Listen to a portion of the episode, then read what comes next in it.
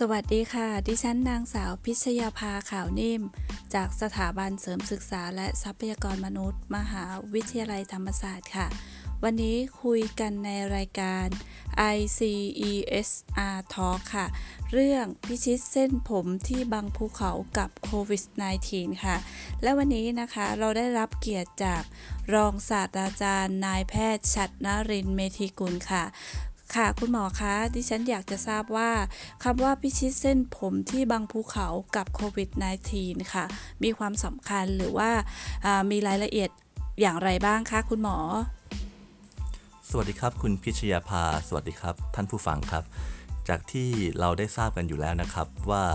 เชื้อไวรัสโควิด -19 ก่อให้เกิดโรคทางด้านของระบบทางเดินหายใจนะครับ ซึ่งมี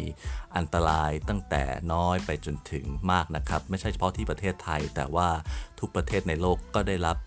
ผลกระทบจากการแพร่ระบาดของเชื้อไวรัสโควิด -19 ที่เป็นโรคอุบัติใหม่เช่นเดียวกันครับ ก่อนหน้านี้ครับที่เราใช้คำว่าเส้นผมที่บังภูเขาก็เพราะว่า ในรายละเอียดในการป้องกันที่ดีนั้นไม่จำเป็นต้องใช้ความรู้ชั้นสูง หรือว่ามีอะไรที่ยุ่งยากนะครับ แต่บางครั้งเนี่ยเราอาจจะมองข้ามประเด็นเล็กๆครับเหมือนเส้นผมที่บังภูเขาทำให้เราขาดศักยภาพในการป้องกันด้วยตนเองในระดับของครัวเรือนนะครับ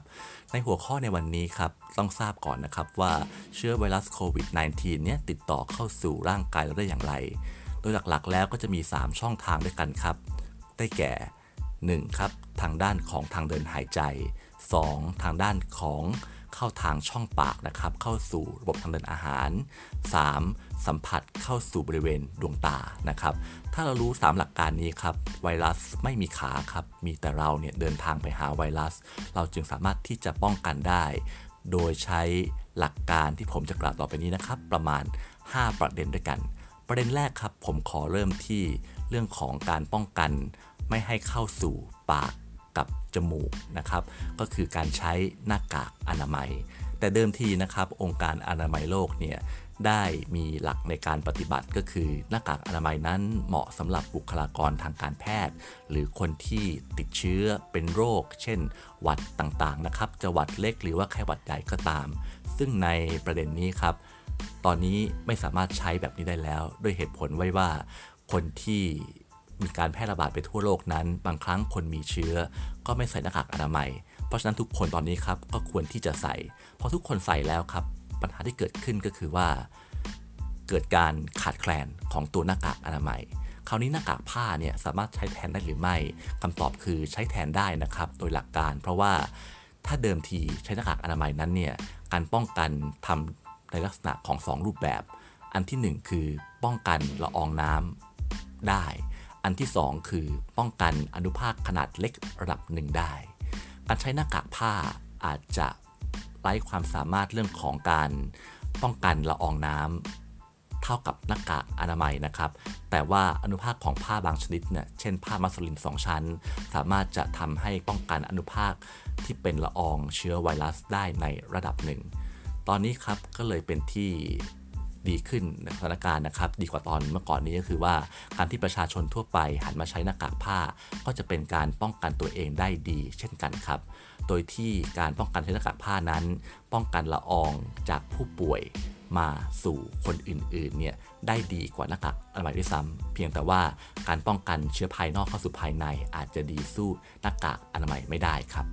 ประเด็นที่ 2 ก็คือนอกจากการใช้หน้ากากอนามัยแล้ว ก็จะเป็นเรื่องของเจลแอลกอฮอล์ก็เหมือนกันครับ พอทุกคนใช้มี demand เยอะก็เกิดการขาดแคลน ต้องเข้าใจก่อนครับว่าไวรัสนั้นก็จะมีรูปร่างที่มีเกราะหุ้มกายของมันนะครับ เป็นลักษณะคล้ายๆหนามนะครับ ซึ่งทำจากไขมัน เพราะฉะนั้นการที่ไวรัสตายได้ต้องทำลายเกราะของมันก่อน เจลแอลกอฮอล์ก็มีคุณสมบัติทำลายเกราะตรงนี้นะครับนอกจากแอลกอฮอล์แล้วเนี่ยก็จะมีสบู่ครับ น้ำเปล่ากับสบู่นี่แหละครับ ที่สามารถที่จะทำลายเกราะของไวรัสส่งผลให้ไวรัสตายได้ ถ้าเกิดว่าบ้านใดก็ตามนะครับ ขาด เรื่องของทุนทรัพย์ เพราะว่าราคาก็แพงขึ้นนะครับสำหรับเจลแอลกอฮอล์หรือบางครั้งอาจจะขาดตลาดเนี่ยสามารถที่จะใช้น้ำเปล่า แล้วก็สบู่ที่เป็นโฟม เป็นเจลหรือสบู่ก้อนเนี่ยก็ใช้ทดแทนได้เช่นเดียวกันครับ ประเทศไทยโชคดีนะครับที่เรามีแหล่งน้ำเช่น ตามห้องน้ำสาธารณะ ห้องน้ำเอาน้ำมันเนี่ยค่อนข้างที่จะเยอะนะครับซึ่งต่างจากต่างประเทศ ซึ่งตรงนี้เองครับทำให้เราสามารถที่จะป้องกันด้วยตัวเราเองเนี่ยได้ดีกว่าประเทศอื่นๆนะครับ ประเด็นที่3ครับต้องทราบอยู่ก่อนแล้วครับว่าเราเน้นที่การป้องกันไม่ให้เกิดตัวละอองฝอยนะครับ เพราะฉะนั้นที่เราเห็นตามสื่อต่างๆว่ามีการพ่นน้ำยาฆ่าไวรัส หรือมีการพ่นยาฆ่าเชื้อต่างๆ ไปที่ตัวคนไปที่เสื้อผ้าหรือไปที่พื้นเนี่ยต้องให้ความระมัดระวังครับ เพราะว่าละอองเหล่านี้ อาจจะทำให้เกิดแรงดันไปที่ตัวเชื้อไวรัสที่กระจายอยู่ตามพื้นเนี่ยกลับขึ้นมาสู่อากาศ แล้วเราก็สูดดมเข้าไปอีกครั้งหนึ่ง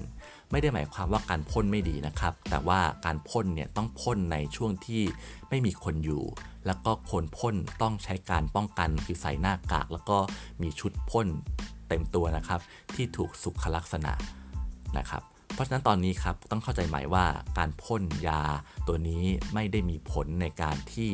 จะป้องกันโดยการพ่นไปที่ตัวคนหรือเสื้อผ้านะครับ แต่เป็นการทำสิ่งแวดล้อม ให้มีเชื้อไวรัสกระจายอยู่เนี่ยให้น้อยที่สุดครับประเด็นที่ 4 จะสืบเนื่องมาจากที่ผมกล่าวในที่ 3 นะครับ ก็คือว่า